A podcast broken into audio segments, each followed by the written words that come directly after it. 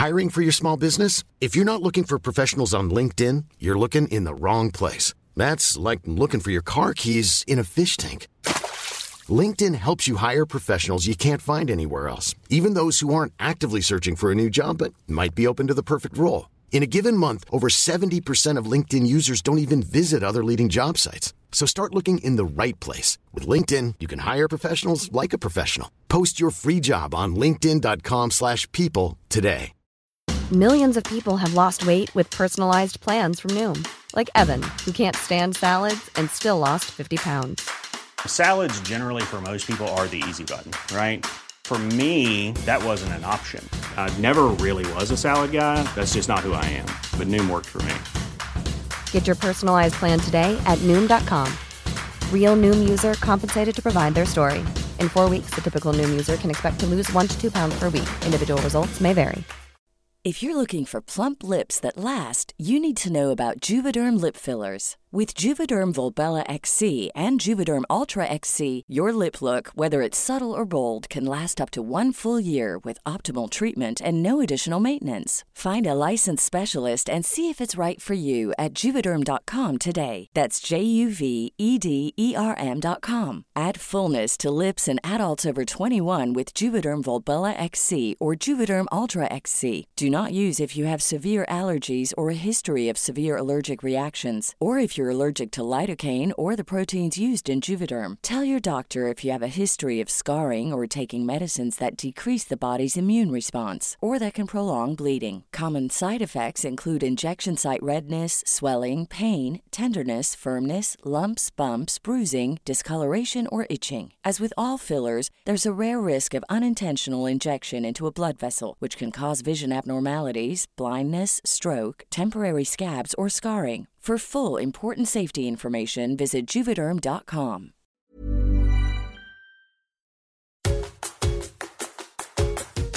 Hi, welcome to Parenting the Adlerian Way. I'm your host, Adlerian family counselor and parenting expert Alyson Schafer. Each week, I answer your burning parenting questions to help reduce the stress of parenting one tip at a time. We'll explore Adlerian psychology together and learn methods of child guidance for raising a happy, confident, capable, resilient child. Hello, it's Alyson. Welcome back to the podcast. On this episode, I am bringing you yet another guest, and he's also another friend, and his name is Mark Bowden, and he is an expert in human behavior and body language. He was voted the number one body language professional in the world many years running. Mark Bowden is passionate about giving people the most influential and persuasive communication techniques to help them stand out, win trust, and gain credibility every time they speak a thought leader, sought after keynote speaker, and trainer in body language, Mark's inspiring, energetic, and highly entertaining talks not only educate, but have proven life changing for audiences around the world. Founder of communication training company Truthplane, Mark trains business people, leading politicians, and private individuals in his unique body language methodology, a system of non-verbal techniques that teach anyone how to communicate with impact to an audience. Author of four best selling books on body language, Mark also has a TEDx talk that reaches and inspires millions of viewers. Mark is a go to uh, commentator for world media on the body language of leading politicians and public figures. He appears regularly on news and talk shows for CNN, CTV, CBC, Global, and is regularly quoted in such publications as The Wall Street Journal, Washington Post, and GQ magazine. His most recent media appearances are on both the Dr. Phil podcast, Phil in the Blanks, as well as the Dr. Phil show with his colleagues from his own quirky growing YouTube show, The Behavior Panel which itself has rocketed to popularity, having surpassed half a million subscribers since its inception in 2020. Mark, so great to see you. Thank you for being on the show. Hey there, Alyson. Good to be here with my friend. This is fantastic. Uh, so I can't believe that you had to say like no to G7 summit leaders so that you could come spend some time with me and my uh, listeners. You are always more important than G7 summit leaders any day of the week. Uh, truthfully, thank you so much. You know, we've gone back a long way with our speaking careers, and and then you give, gave me the great honor of being included um, in your book, Truth and Lies: What People Really Are No, What People Are Really Thinking, uh, that you co-wrote with your wife Tracy, and um, and that was a great little endeavor. But I think for most people here, they haven't got a clue. Why is Alyson bringing a, a body language expert onto her podcast. So tell people about what a body language expert is, anyways.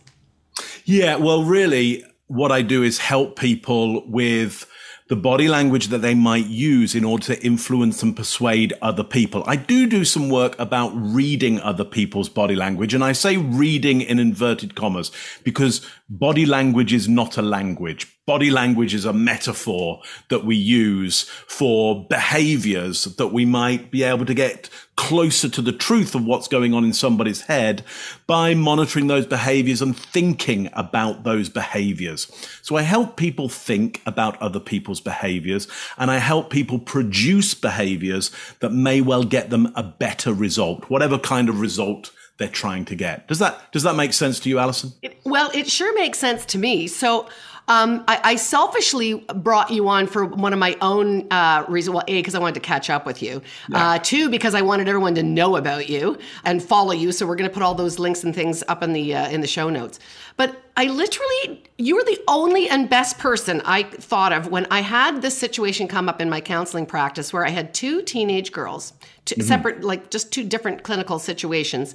And both of them said, um, I'm having a really hard time because I have this thing, or I've been accused of having, and now this is like listener alert. There's going to be a swear yeah. word here. Um, resting bitch face. Yeah. Resting bitch face, and um, so and this was quite upsetting to them because they they a you know it's been pointed out to them again and again and again and they they don't want to have it they don't want to be interpreted that way. And i started thinking about that whole you know is it with intentionality? What's behind the behavior and the more complex things? And i thought you're the guy who knows the bigger picture thinking. You're the guy i'm going to go get my clinical supervision around and help me pick this apart so i can hopefully help these people. And then we'll talk about some parent behaviors too. Yeah lovely. Okay well let, us dig into that. And first of all before i i dig into how true this might be. Let's even work out how true it is. Did you look into first of all, like who they getting this information from? I mean, is it is it a good sample of people that are saying, "Hey, you've got this, you've got this attitude"? We think, or was it one person? Like, where's this information coming from? Do you think? What a what a great question. Um, and so I will ask that more specifically. I can only guess and hypothesize. But what, what yeah. but what to your point, what a powerful question around anyone who's being whatever I don't know if accused is the right word here, but um, if somebody's giving you feedback on how you're being perceived, uh, one person's perception or yeah. everybody's perception is a good good question to get clarified on. Yeah, okay. So good. And and, and I only just want to say that because some people's opinion is more important than others. I mean, that's, you know, some people's opinion has a bias towards it and we should check that out. But look, let's just suggest, Alyson that that these people are, are getting this information from a lot of people that can be trusted. So they're having a, a, an effect which seems to ha- seems to be negative. They're not enjoying that. Yeah. let's take that I, as let's take that as true for the and, for the purposes of this. Yeah. And if you're going to give me the credit, Mark, um, I, have experienced both of these people, and I would say I experience their yeah. resting bitch face, so I do know of what they speak. Fine. Okay, that makes that makes a lot of sense. So so look, the, the question is is is you know how is this coming about, and what if anything would they like to do about it? Here's what I want you to understand is if there is no body language to discern. If not enough is happening in the face or the body, our instincts don't default to positives about the other person. They default to negatives. So even Allison, if I don't do anything in my face, if I have what we often call flat affect, which means I'm not really showing any emotion at any point or at points where you'd really like to see some emotion, you won't in your unconscious or conscious mind go, Oh, good. Mark's not showing any feeling. That's a really good thing. you your unconscious or conscious mind will go, hang on, there's something up here. I don't like this. And you'll project that not liking the confusion of it onto me and make me a bad person. You might make me a bit of a bitch. Okay. You might just, you might just do that. So I, w- so again, my question would be, and you may not have an answer to this, or you may want to investigate this more, but is, is there a face that really does, are they producing a face that really does project negativity? So there might be anger or, or disgust or contempt in the face? Or is it that they're actually not doing anything? And that your confusion about their feeling might be you might be projecting that that confusion onto them and the negativity of being confused so first of all give me some feedback i got some more ideas for you yeah. Alyson but give me some feedback on that what, what are your I, thoughts about that so far well well it just dawned on me as you said that flat affect and neutral face that's not mm-hmm. you know uh, that isn't it interesting that the phenomena is called resting bitch yes. face which why would you put the word resting in there if it didn't speak to the idea that it was it was like a default mode, not an active stance to try to show anger, disgust, or or or whatever. Right, exactly. So they're just listening or they're just being there or they're not having any feelings at all. And it could be that that resting face that that having nothing going on when the person having a conversation wants them to have a reaction when they don't see any reaction they go well that's not good that's bad and therefore they're a bad person they're a bitch. Okay? That's that's a possibility okay? So look let's just say that's a possibility. What i could say to this particular client is hey you know there's there's a couple of things we could do about this Okay. And, and the first one, you get to do whatever you want to do. Okay. But you're going to have to frame it. You get to be you, how you are resting, but we're going to frame that for everybody you talk to. Okay. And everybody that doesn't know you. Uh, or you're going to get to do some behaviors on purpose that's going to take this situation away. So in the first instance, um, if it were me, I would go, and I didn't know you, Alyson. I would I would go, hey, what? Hey, Alyson, you know, um, often when I'm listening to people talk, I'm super engaged in what they're saying, but nothing much happens on my face. And people often think I'm angry or not listening or, you know, not interested in you or upset or I don't know. They, they have all kinds of ideas about me. But believe me, I'm really interested in what you're saying, though you may not be able to see it on my face. Okay. So I just tell you exactly what's going to be happening. So you've got a framework for me. Now we'd probably work out a quicker way to to say that, you know. But but first of all, give me feedback on on that one. Like how might that work? Well, what I what so here I love that you're offering me to to to jump in with feedback here. What I love about that is first of all choice. Oh my mm. gosh, people do not want to be told what to do ever. People love to have choice. So I love that you're holding up the the, the, the A or the B. Um, right. And and in the in the example that you gave, gosh, isn't it true? How many we're using one example of behavior, but I know all kinds of people that can get misread that have to give some caveat about when you get to know me, you'll understand yeah. whatever. And and the fact that you're just pushing it ahead in the conversation, I love that. I think I think that's I think that's great. Yeah, so I, I liken it to giving people a user manual. it's like we're we're really complex human beings. It's not it's not even like I'm a, a, video recorder from the 1980s, which were very simple to use, but most people couldn't ever program because they hadn't read the manual. Okay, we're super complex, and we don't come with a manual of how to operate us correctly.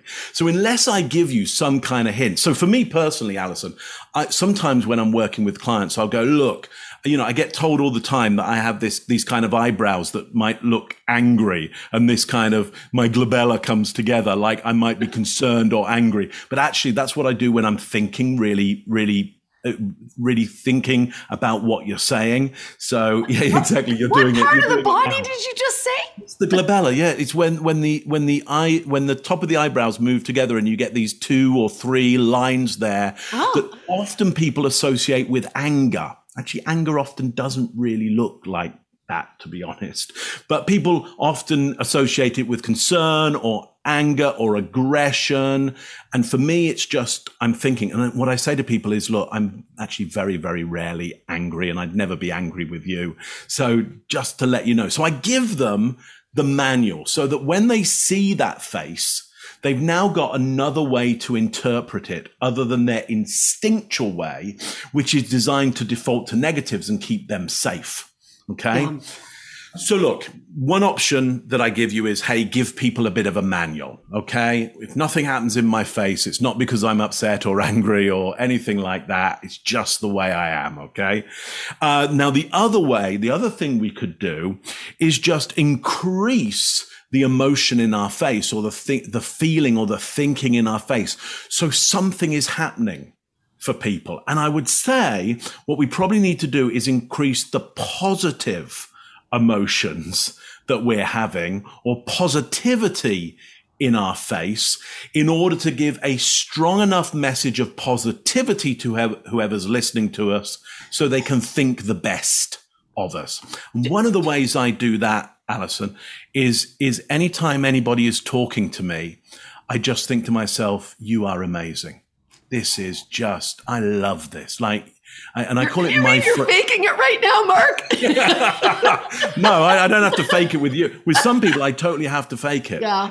quite honestly, with some clients, they're into a story, and I have to do my friend's amazing and they keep on talking and they keep on talking and they keep on filling and filling and filling. So I get the information that I need, even though at the time I'm thinking, God, this is so boring. This is so not the information we need right now, but I need to keep them talking.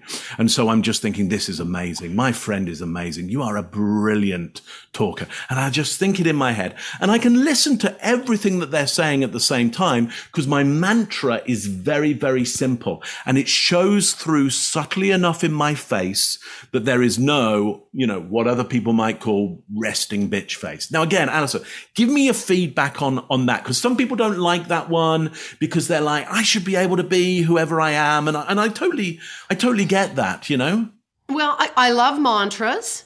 Um, and there's something about trying to create genuine positive emotion through by, by having a conscious decision to have um, a positive thought so that mm. the so that when it flows you know you're you're you're less wearing a mask of faking. You're like i know we all have to come like act interested but if you actually are saying this is an interesting person you're more i think you're more likely to believe yourself. So i think it is going to kind of come out better if you go, well, it's a gift that I can talk to so many people on the planet, or everyone's got an interesting story, or whatever. Your your little mantra is nice and, and, and short, but yeah, get yourself actually a little enthused. I like that. Right. And here's what I've noticed about that personally in the work that I do is when I do my friends amazing and I'm there going, Oh, this is terrible. Like this, this session is going nowhere. We're not getting anywhere here because they're into some shiny story, which is way off, way off. When I, when I do my friends amazing, suddenly I'm going, actually, this is quite interesting. Actually, we're going the right way here. Actually, we're, so it, it, it improves the the framework that I'm seeing that client or having that conversation in, and it gets me truly more optimistic about where this is going. And that only seems like benefit to me. So there are some people out, out there who don't like the kind of the fake it idea. I don't really see it as faking it because, because the moment I say my friend's amazing, I suddenly, suddenly think, yeah, they are my friend. They're okay. They're not against me. This is go, this is going well. So I, I quite like that one. I think either of those can work quite well. And they're very different from, Hey, just put on a smile and people will like you. It's like, no, that's, that's not really the way it, the way it works. And that's probably what other people have told these people. I bet they've said, you know what, smile. It may never happen. You know, it's like, that's not you. That's not useful. You know, are you happy? Yes. Well, tell your face. It's that's not helpful. Well, that's not the way it works. I just got a bunch of headshots done, and I said, "Can you get some serious pictures of me?" You know, and uh, we kept looking at the serious ones, and she's like, "I just don't think you ever are serial. I never see like your light is not shining. You know how it, when you have a good headshot, your Yeah. your real personality comes out. She's like, I just don't see it in any of your serious pictures. Um, but I, I did have to learn. So what what do you think about this idea? Do you ever have Yeah. anyone actually photograph themselves? Because you know, as speakers, and I did that the parenting show. You know, the when it was a call-in show, you would hear the call-in person, and then the camera would zoom on my face. And of course, now I'm listening to the caller because I really want to understand the question, and it's in the studio, so it's sort of kind of hard to hear. And I'm and I'm really I'm working on my answer.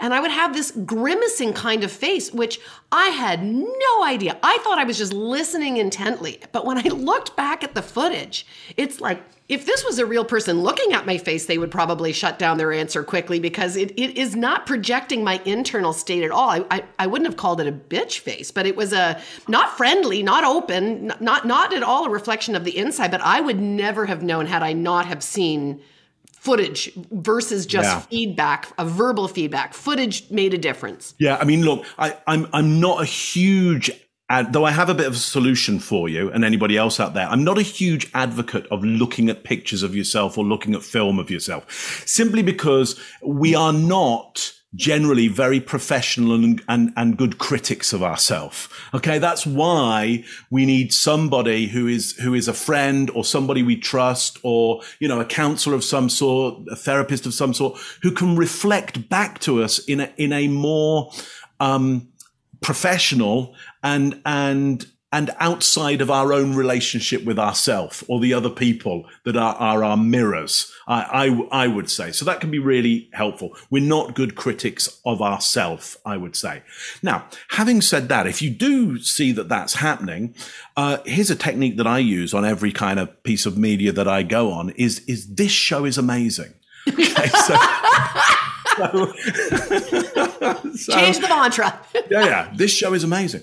And so, and, and because there are so many elements of a show, there's all of that technical stuff. The fact that you're doing, you know, what we often call a double header, which means like you're just looking into space, but down a camera and there's somebody coming in very quietly into your earpiece who you can't quite here and you know your face is being captured. So there's so much complexity and going wrong. I make it simple with a simple mantra in my head as I'm listening to the person's question of, you know what, this show is amazing. I love this show. I love, now another part of my mind is going, I can't hear anything that's going on here and I don't know what's happening. And this is, you know, the Titanic is going down. So I, so I've got that going on at the same time as my countermeasure to that, which is this show is amazing.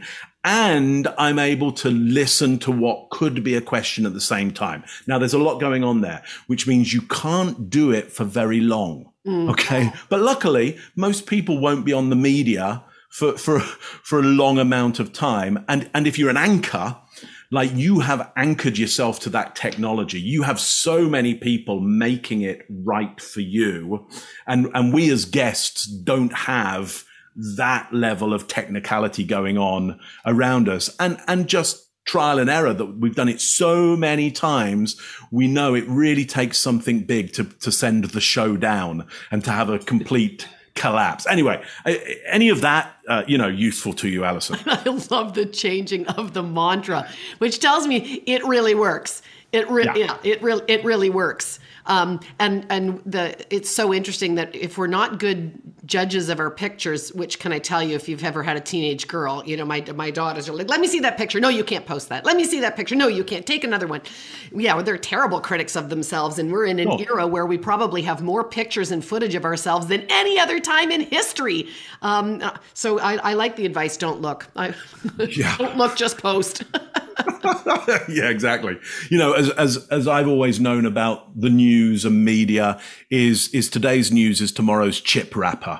Which means, you know, in, in the old print world of, of the UK, as you can all hear, you know, I'm from the UK, from London originally. Whatever was the news of the day would end up being the thing that you ate your fish and chips out of the next day. So it doesn't, you know, it's disposable. And so I guess helping people understand the disposability of pho- photography now. Now, of course, you know, there, there is a certain element that says that is correct to say, look, these, these pictures will live on forever. And they're not just for your grandma anymore, or your granddad or your aunts and your uncles and your mum and your dad and whatever caregivers you have, you know, they're like, they're being propagated across the world potentially. So there is more risk around that. So I totally get it. There is more risk. But then there's the thing of, well, tomorrow we can make a better picture. Send this one out today. Tomorrow we'll make a better picture, you know? Yeah. And they're all, and I think, you know, part of our digital education is those things are all curated anyways. We've, we've all had that where everything looks great on Facebook when you actually meet them. They're like, I had the worst depression of my life last year. You're like, I had no idea. Your pictures look great. So yeah, totally. they're inaccurate anyways as, as stories. Um, yeah.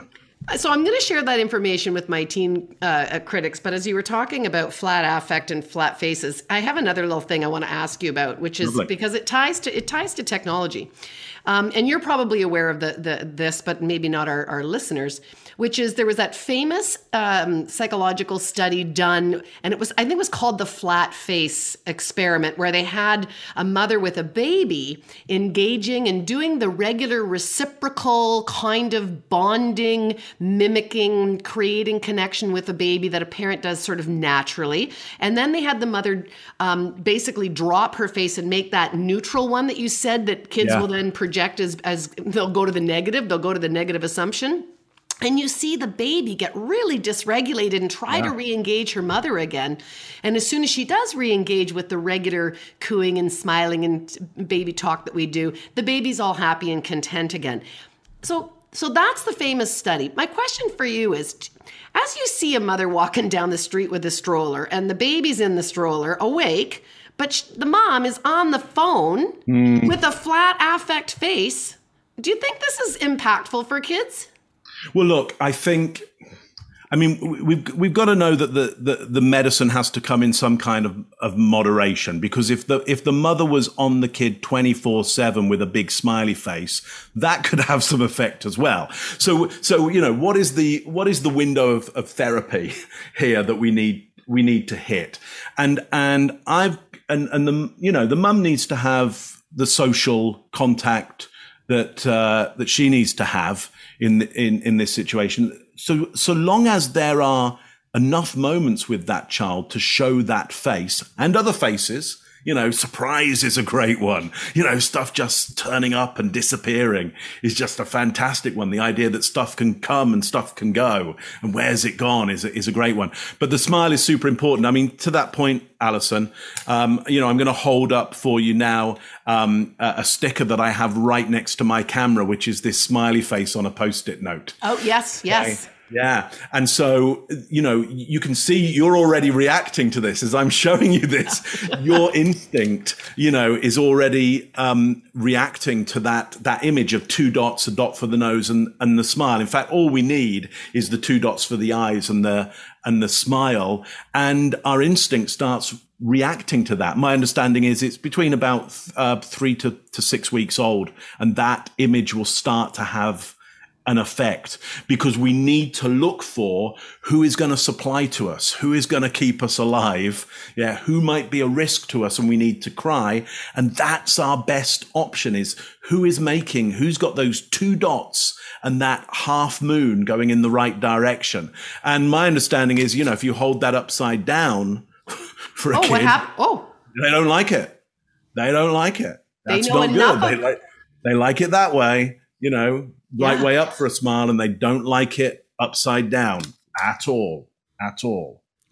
That is so fascinating. What do you attribute that to mean? I mean, clearly there's a there's a, a, a biological imperative wired in around that, but but mm-hmm. is it is is it literally because they know what a shape a face should look like that that's the Yes, listen. I had I heard of one experiment which was simply a, a, a triangle drawn with with with two dots. And and that alone would have a response with the two dots at the at the fat side of the triangle okay? Because that is quite like a head. And if you turn it upside down for a child the child doesn't like it because now the head is upside down in terms of oh, the, it wow. wants to see you know big top of the head smaller chin area of the head. The nearest thing is a kind of a triangle and it wants to see those two dots. You put a smile on it. Even better. you turn that upside down. Now it's Not so confused good. and doesn't and doesn't like it. And that's a reflex. You know, it's it's, it's reflexive. It's not that's not learnt. Um, it's developed and it happens. My understanding is the development happens about three to six weeks, and it may, in some cases, it's it's it's something that some medical practitioners might look out for. You know, further in in development, if if the response isn't there to that smile, then that can um, that can trigger some investigations as to why that might be with that particular Yeah, child. a little, little non-neurotypical or something. Yeah, exactly. So, uh, for for parent, I'm thinking of you raising your kids and knowing what you know. did, did you make any conscious decisions about your body language, your body behaviors, your facial like what what were you mindful of that would be like a good takeaway for for parents that are just like now absolutely paranoid to make any facial expression at all again? It's gonna be walking Yeah, around with no. big smiles all day. yeah, yeah, absolutely. My, my kid is so amazing. My kid is so amazing.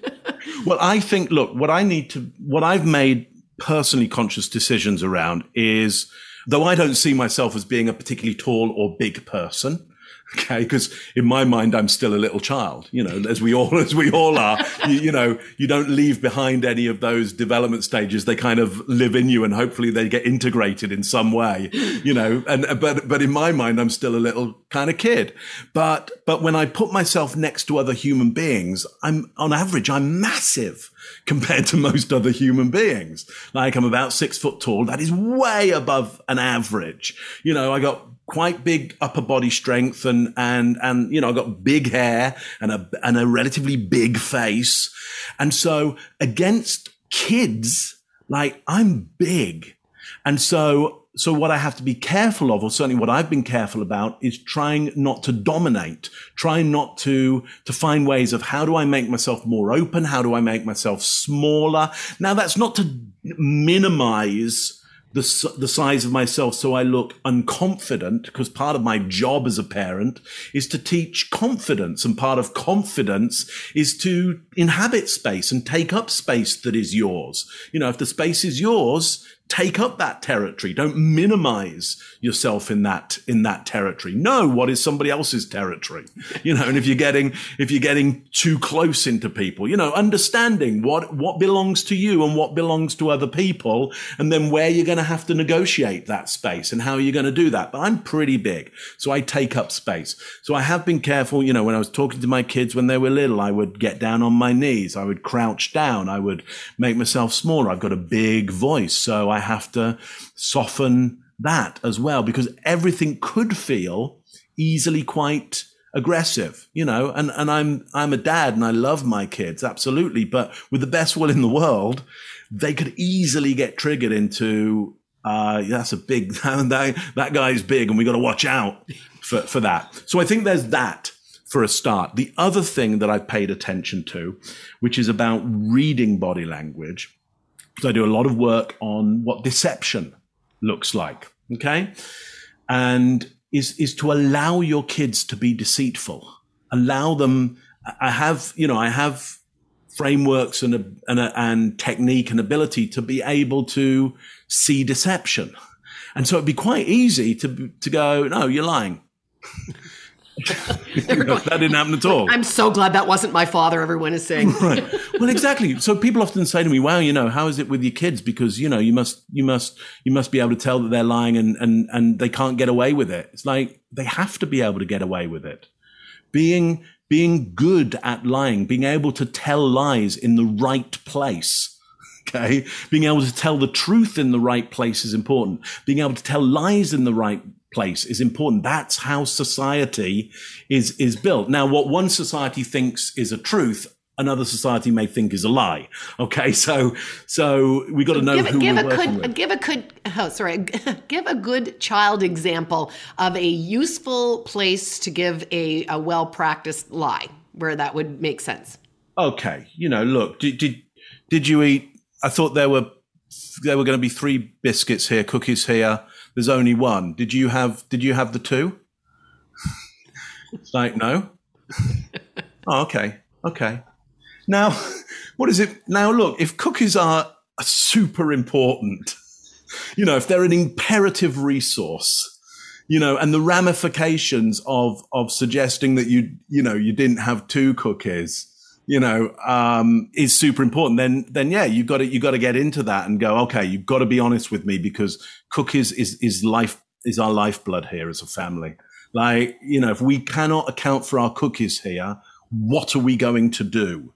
Like that, you know, I, I totally understand that. But if it's about stuff that isn't that important number one, it's great practice for kids to be able to be deceptive around the stuff that isn't that important.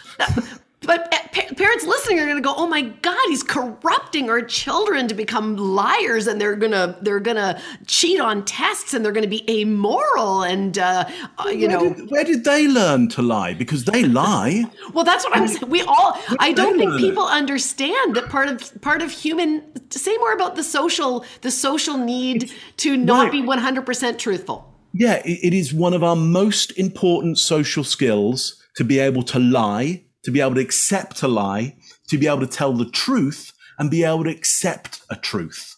Okay. Without that ability, without that ability to know when to lie and know when not to lie and know when to tell the truth and know when to accept the truth or know when to accept a lie from somebody. If you can't do that skillfully, you will need somebody to care for you for the rest of your life and take you around society and go and go, okay, so when you talk to Mark, here's what's going to happen. And don't, don't hurt him when he, when he tells you the truth don't hit him or anything. He just he just cannot lie to you about stuff. It is antisocial when you when you when you are not adept at these things. And we learn to be adept at those things and we learn through mimicking others. Okay. And then practicing in, in non-lethal situations as well as allowing that to happen for your kids and showing them when and, and, and, and taking them to task when their deceitfulness is, is, is getting towards lethal. I mean, it, I mean, I don't mean particularly, you know, it may not get anywhere near that, but they are, they are being deceitful about things that are, are massively important resources. And, you know, and, and so to take them to task around that can be important because that will help them understand the value system of your society. Help them understand, look, this is an important thing. This we don't really care about. Say so, what you like about that. So when when uh, when I was you know seven and all my brothers got knitted sweaters and I got the knitted poncho, um, and I really wanted the knitted sweater to match my brothers, and I said to my grandma, "Thank you very much, I love it." I was being deceitful, but right, but I was keeping a, um, a, a community bond. Right. And, and that stands you the chance of next Christmas or birthday or, you know, Hanukkah, whatever it might be, you know, going, going, going, you know what, grandma? Love one of those ponchos. I love the sweater that you gave me last year and I've worn it a bunch of times. Uh, sorry, I, I, love the I love the I love the poncho. Sorry, I got that reversed. I love the poncho that you gave me, but I'd love one of those sweaters because if you'd opened with, uh, you know what, Grandma, um, I hate it. I hate it. I, I, hate it because of its design, not only because of its design, but also it represents the, the misogynist attitude that is within, you know, our society and has seen its way fully into you as a human being. like that's honesty. Like that's honest. Like, let's be honest. That's so. That's such a perfect example. Oh my god. Yeah. Oh and as a oh kid, you probably would have been capable of that. Yeah. The kid, you would have been intelligent enough to go. There's something deeper than this. It's not just about jumpers and ponchos here. this is this is something deeper and darker going on. oh. Uh, so you so as kids grow and develop, though, as you say, there is they, they can finesse the yeah. differentiators between, um, you know, but but lying when whatever you're doing your taxes and you need to be a good tax-paying citizen, not so helpful.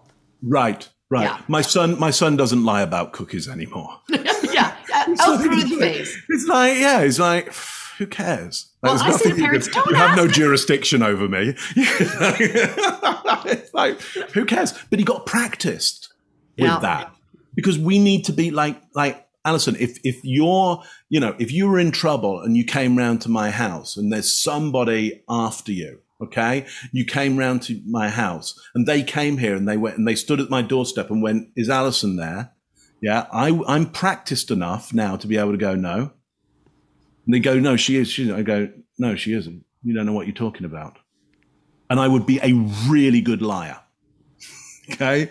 And Because thank you for that. Thank God for that. yeah, yeah, yeah. I will lie for you, Alyson, about some stuff, but not about everything.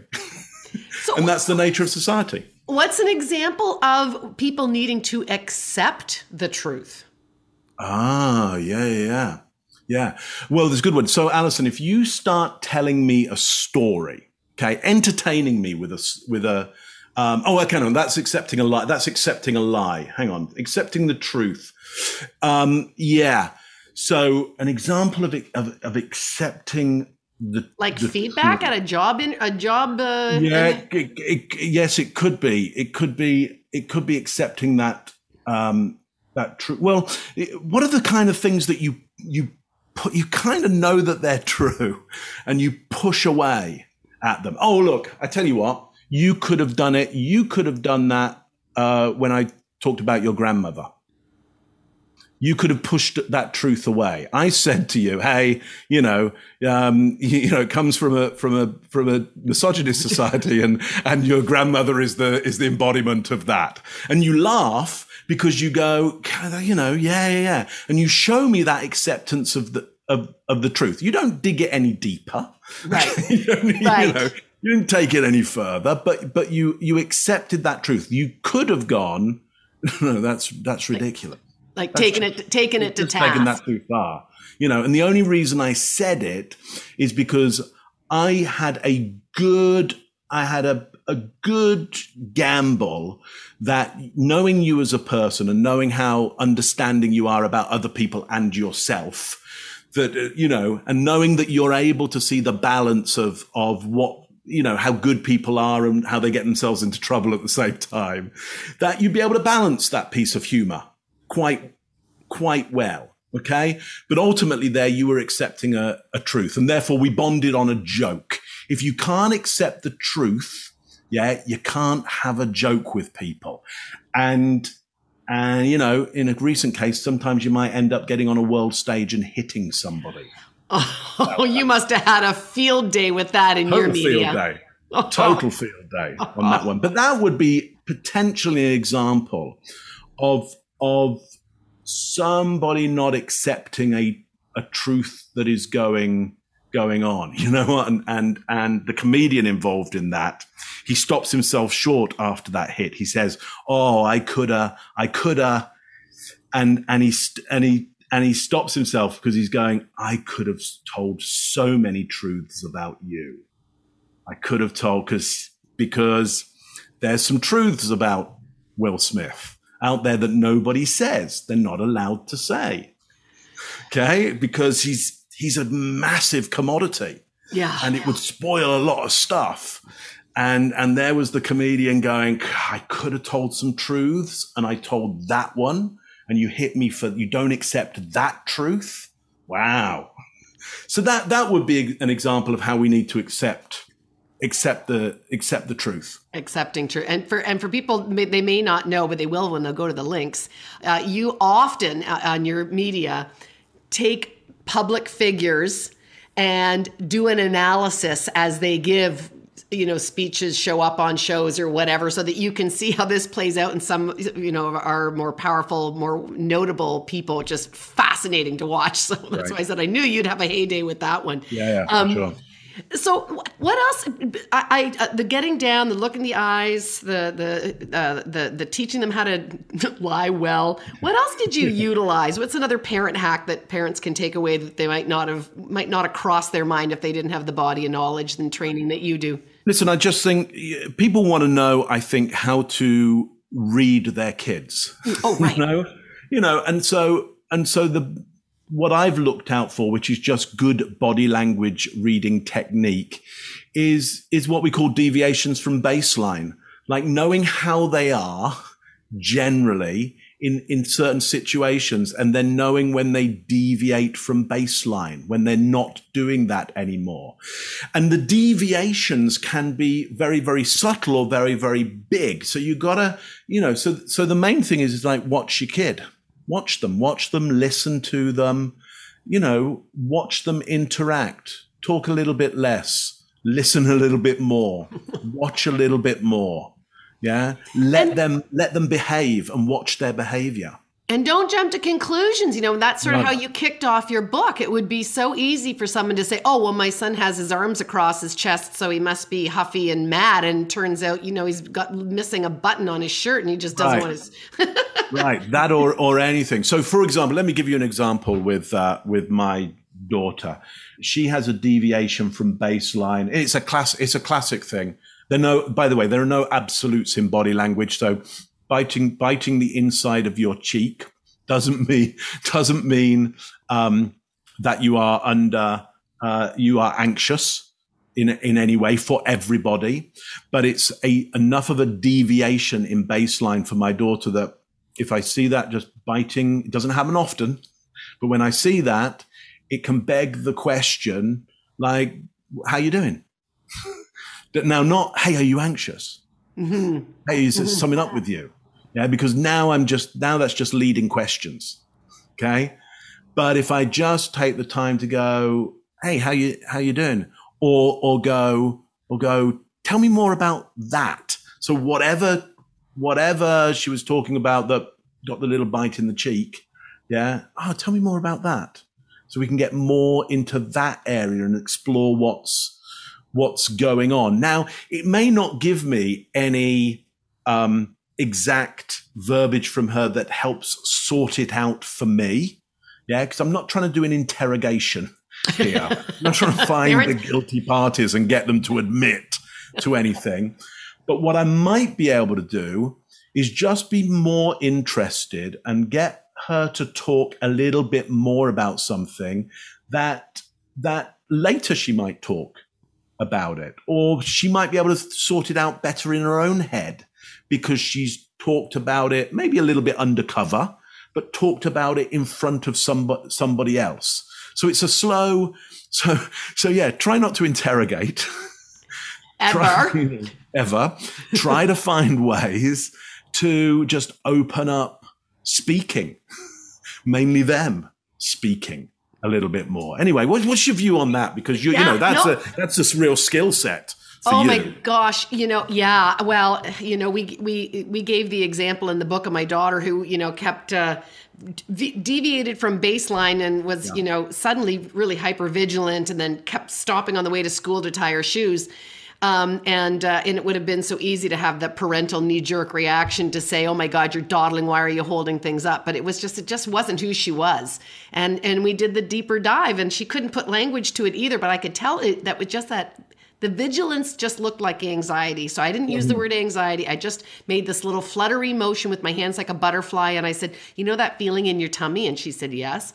I said, Would you like mm. that to go away? And she said, Yes. Mm-hmm. And I said, There's someone you can talk to. But she couldn't say to me, Mom, do you know that two days ago when we walked to school, we saw this medical crisis on the on the grass, and I'm now worried that it's going to happen again. So I'm bending down and tying my shoes so that the light changes color so that I can avoid walking in front of that house she didn't have the capacity at seven to come up with all of that.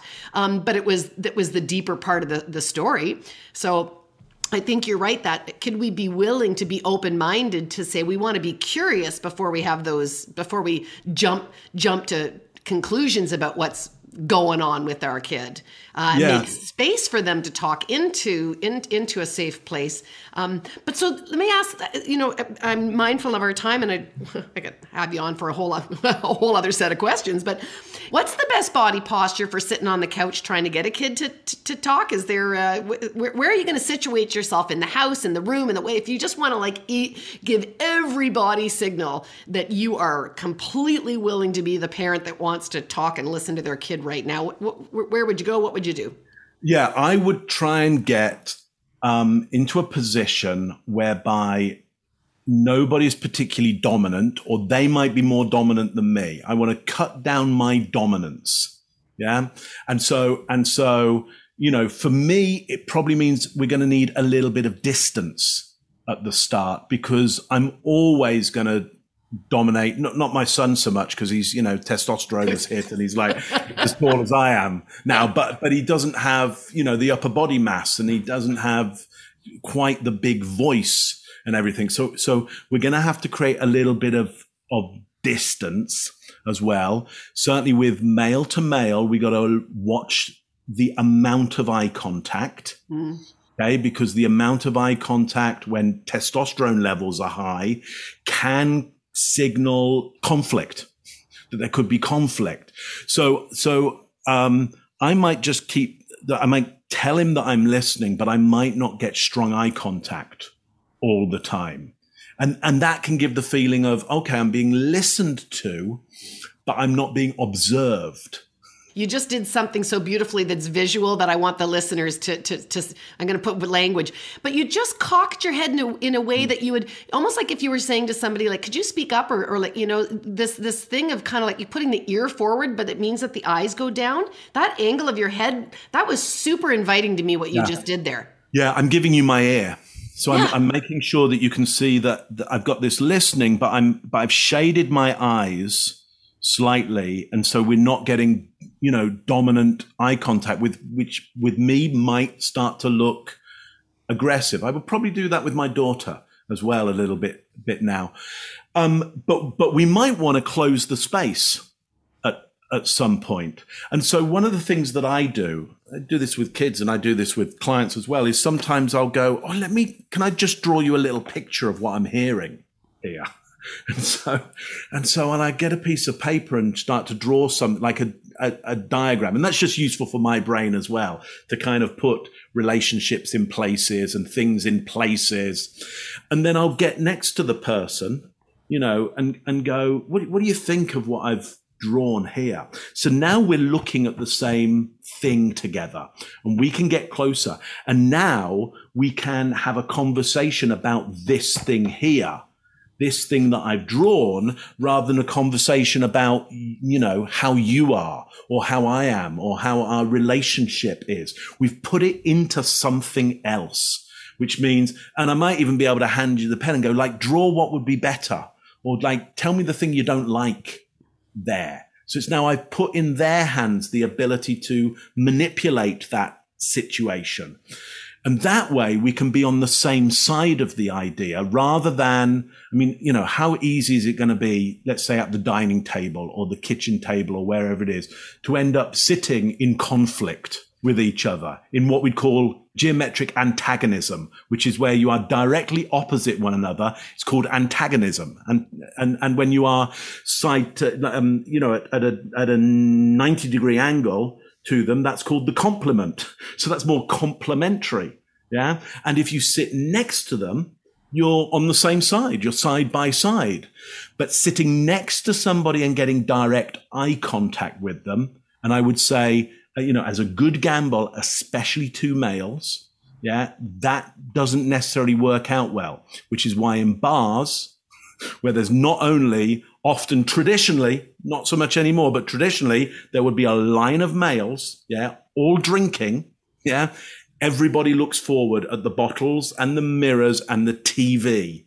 And You're not looking at each other. you do not look at each other, which means you can actually have for for you know that traditional male a more in-depth, more emotional, more connected conversation with the person next to you, and the risk of it moving into violence has been lessened, essentially. So, and maybe that gives us some of the underpinnings uh, or understanding around why you get the advice that it's good to talk to your kids in the car because there you are again, side by side, eyes yeah. forward, right? Like at the Absolutely. bar. Absolutely.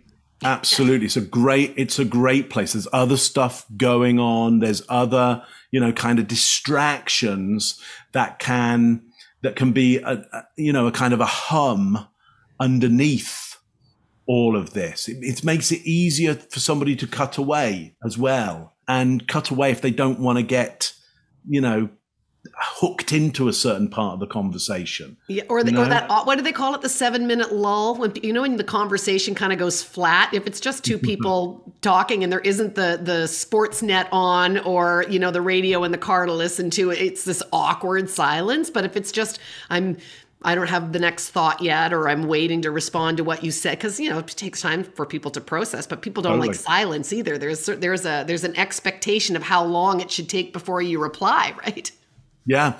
Well, and that's why I think, you know, sometimes having something on in the background, you know, that may be counterintuitive to people. Like how they, how are we going to have a conversation? How will we be able to listen to this? Well, if you can put something on in the background that, that is comforting for people, uh, it's going to make the silences less, um, I guess, anxiety inducing, you know, uh, certainly for some people, um, they often can't bear the silence at all and they'll just f- fill, fill, fill, fill, fill with their own ideas and never listen to the other person. And having something on in the background can fill in that space for them. Yeah, the car's a great idea. I'm just thinking about how that is so different from how parents think you're supposed to sit down, Sit down, look at me, look 'em in the eye, show me respect by showing me your eyes. Don't turn off the television. I want your attention here, and you're like sabotaging. You're completely sabotaging your your uh, interaction by all the things that we've been trained.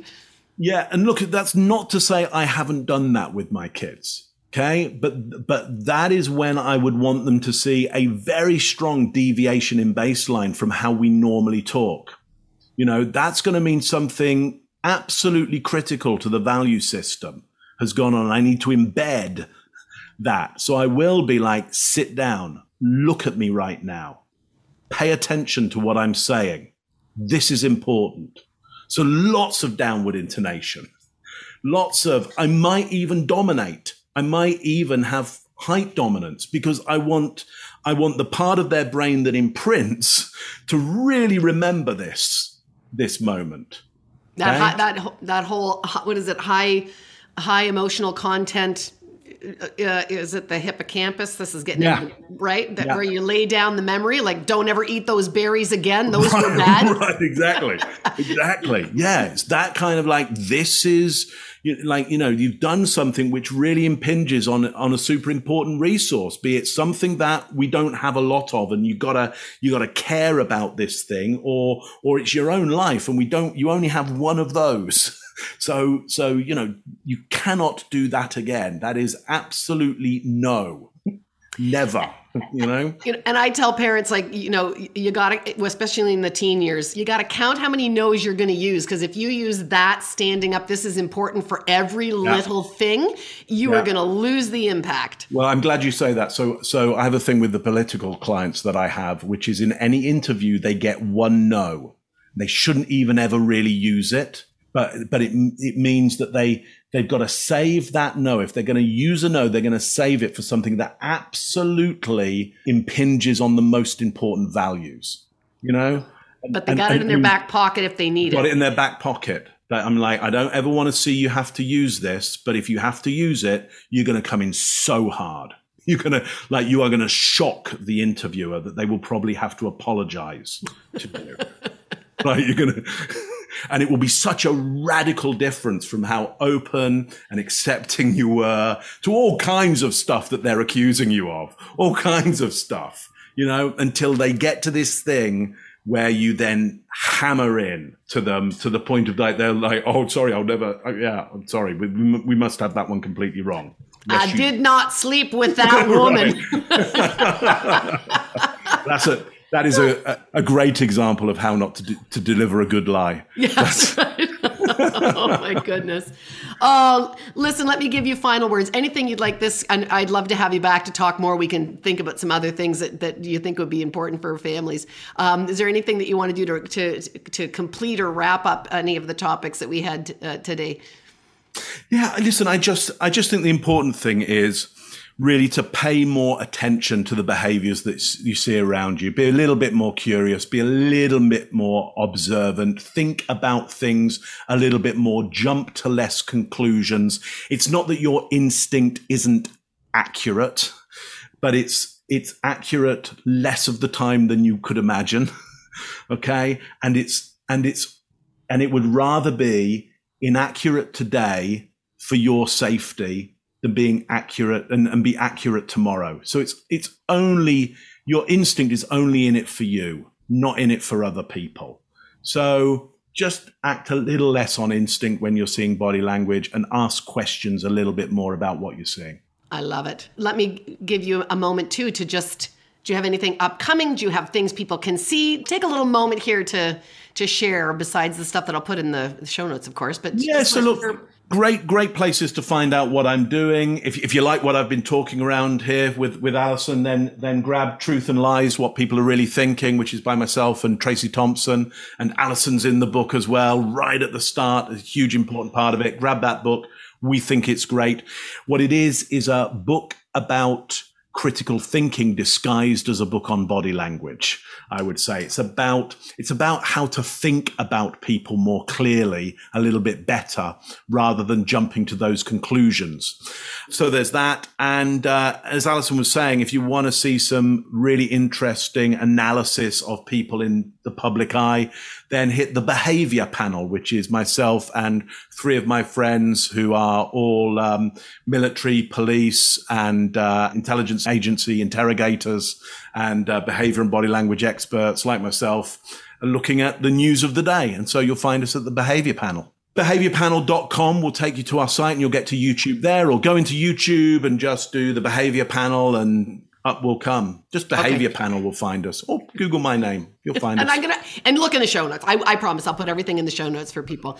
I can't thank you enough, Mark, and and hi to the family. And until the next time, stay well. So great to catch up, and thank you for all this great information. Always a pleasure. Happy to come back anytime.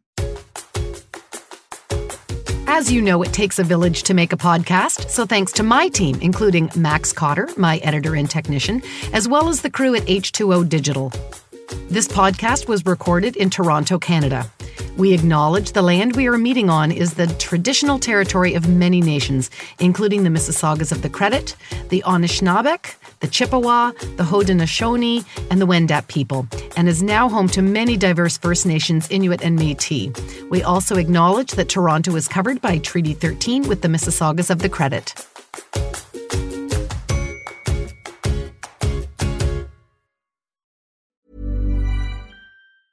Want to get a chiseled look in the jawline? Sculpt and shape your jawline with added volume from Juvederm Volux XC. Juvederm Volux XC is an injectable gel specifically designed to be robust enough to improve moderate to severe loss of jawline definition. And it is the first and only hyaluronic acid filler approved for the jawline. Add volume to your jawline for a chiseled look with Juvederm Volux XC. For important safety information and to find a licensed specialist, visit juvederm.com that's J U V E D E R M.com. Not for people with severe allergic reactions, allergies to lidocaine, or the proteins used in Juvederm. Common side effects include injection site redness, swelling, pain, tenderness, firmness, lumps, bumps, bruising, discoloration, or itching. There's a risk of unintentional injection into a blood vessel, which can cause vision abnormalities, blindness, stroke, temporary scabs, or scarring. Talk to a licensed specialist to find out if it's right for you. Visit juvederm.com. That's J U V E D E R M.com.